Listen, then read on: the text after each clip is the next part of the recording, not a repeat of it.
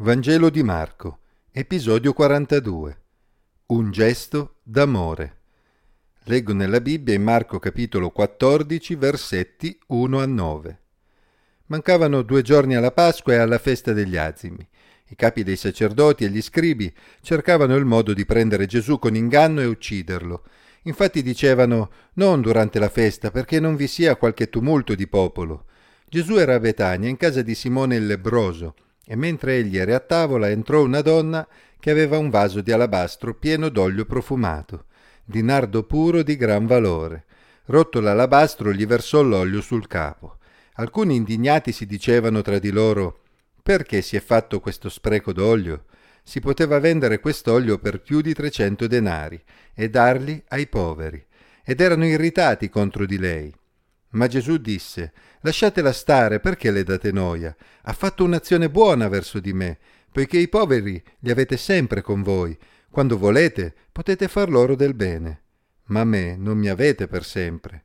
Lei ha fatto ciò che poteva, ha anticipato l'unzione del mio corpo per la sepoltura.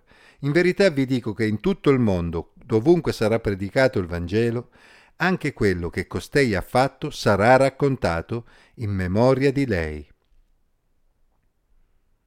La Pasqua era ormai molto vicina e con la festa si avvicinava anche l'ora in cui Gesù avrebbe dato la sua vita per i peccati dell'umanità. Infatti l'autore del Vangelo conferma che i capi dei sacerdoti e gli scribi stavano solo aspettando il momento opportuno per prendere Gesù ed ucciderlo. Nel periodo della Pasqua Gerusalemme era ovviamente piena di pellegrini in ogni angolo e considerando che molti avevano una buona opinione su Gesù, i capi dei sacerdoti e gli scribi dovevano essere molto prudenti per non scatenare una reazione tumultuosa, quindi dovevano cercare di attrarlo in un luogo appartato dove poterlo prendere lontano dalle folle. In mezzo a tanto odio per Gesù, l'Evangelista ci descrive un episodio che mostra un gesto d'amore straordinario. Quella donna era entrata in casa di Simone il lebroso, portando con sé quel vaso di alabastro pieno d'olio profumato, di nardo puro di gran valore, e questo significa che non si trattò di un gesto improvvisato, ma di un gesto premeditato. Ella era andata in quella casa con l'intenzione di ungere Gesù con quell'olio costosissimo. Marco non ci fornisce troppi dettagli sull'identità della donna e sulle sue motivazioni che si possono ricavare dai paralleli negli altri Vangeli. Egli si concentrò invece sulle reazioni degli altri invitati e sulla risposta di Gesù. Di una cosa possiamo essere certi, quella donna amava davvero Gesù, al punto che volle mostrare la sua riconoscenza verso di lui in un modo davvero eclatante. Teniamo presente che il valore di quell'olio, 300 denari, era equivalente allo stipendio annuale di un operaio. Comprendiamo quindi perché gli altri convitati rimasero stupiti di quel gesto. Lo stupore sfociò però nell'indignazione verso quella donna. Perché? Perché secondo loro si poteva vendere quell'olio e darlo ai poveri, così non sarebbe andato sprecato. Non sembra un'osservazione sbagliata in un certo senso, infatti aiutare i poveri è certamente un gesto nobile.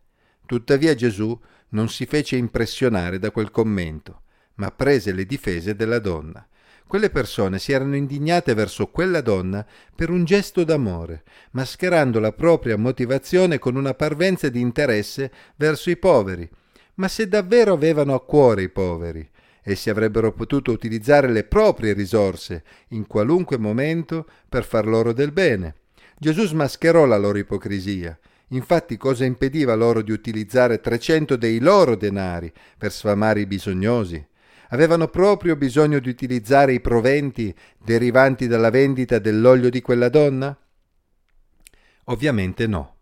Gesù sottolineò che quella donna aveva voluto semplicemente fare una buona azione verso di lui, mostrando così la propria riconoscenza. Ovviamente quella donna non poteva sapere che qualche giorno dopo Gesù sarebbe stato ucciso e sarebbe stato deposto in una tomba. Ma Gesù lo sapeva bene e vide nel gesto di quella donna proprio l'anticipazione dell'unzione del suo corpo in vista della sepoltura. In effetti, senza saperlo, quella donna aveva fatto quel gesto proprio nell'ultima occasione possibile e seppe cogliere quell'occasione. I poveri a cui fare del bene ci sarebbero sempre stati, Ma pochi giorni dopo Gesù non sarebbe più stato in mezzo a loro. Se gli altri convitati lo avessero saputo, forse avrebbero anche loro fatto un gesto come quello.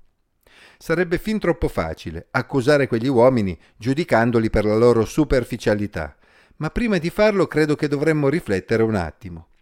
Noi ci saremmo davvero comportati diversamente? Siamo proprio sicuri? Quante volte di fronte ad un gesto d'amore di un'altra persona non facciamo altro che nutrire sospetti sui suoi presunti secondi fini? Quante volte abbiamo giudicato il modo in cui un'altra persona ha mostrato il suo amore verso il Signore, giudicandolo eccessivo o inappropriato?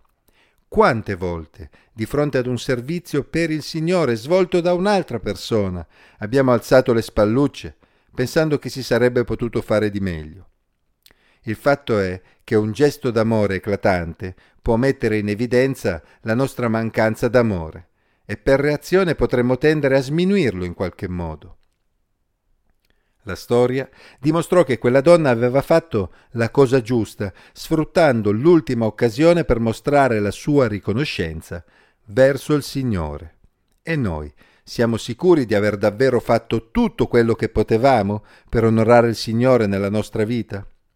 Il gesto di quella donna fu registrato nei Vangeli, così da allora, proprio come Gesù aveva detto, in ogni parte del mondo dove il Vangelo sarebbe stato predicato, quella donna sarebbe stata ricordata.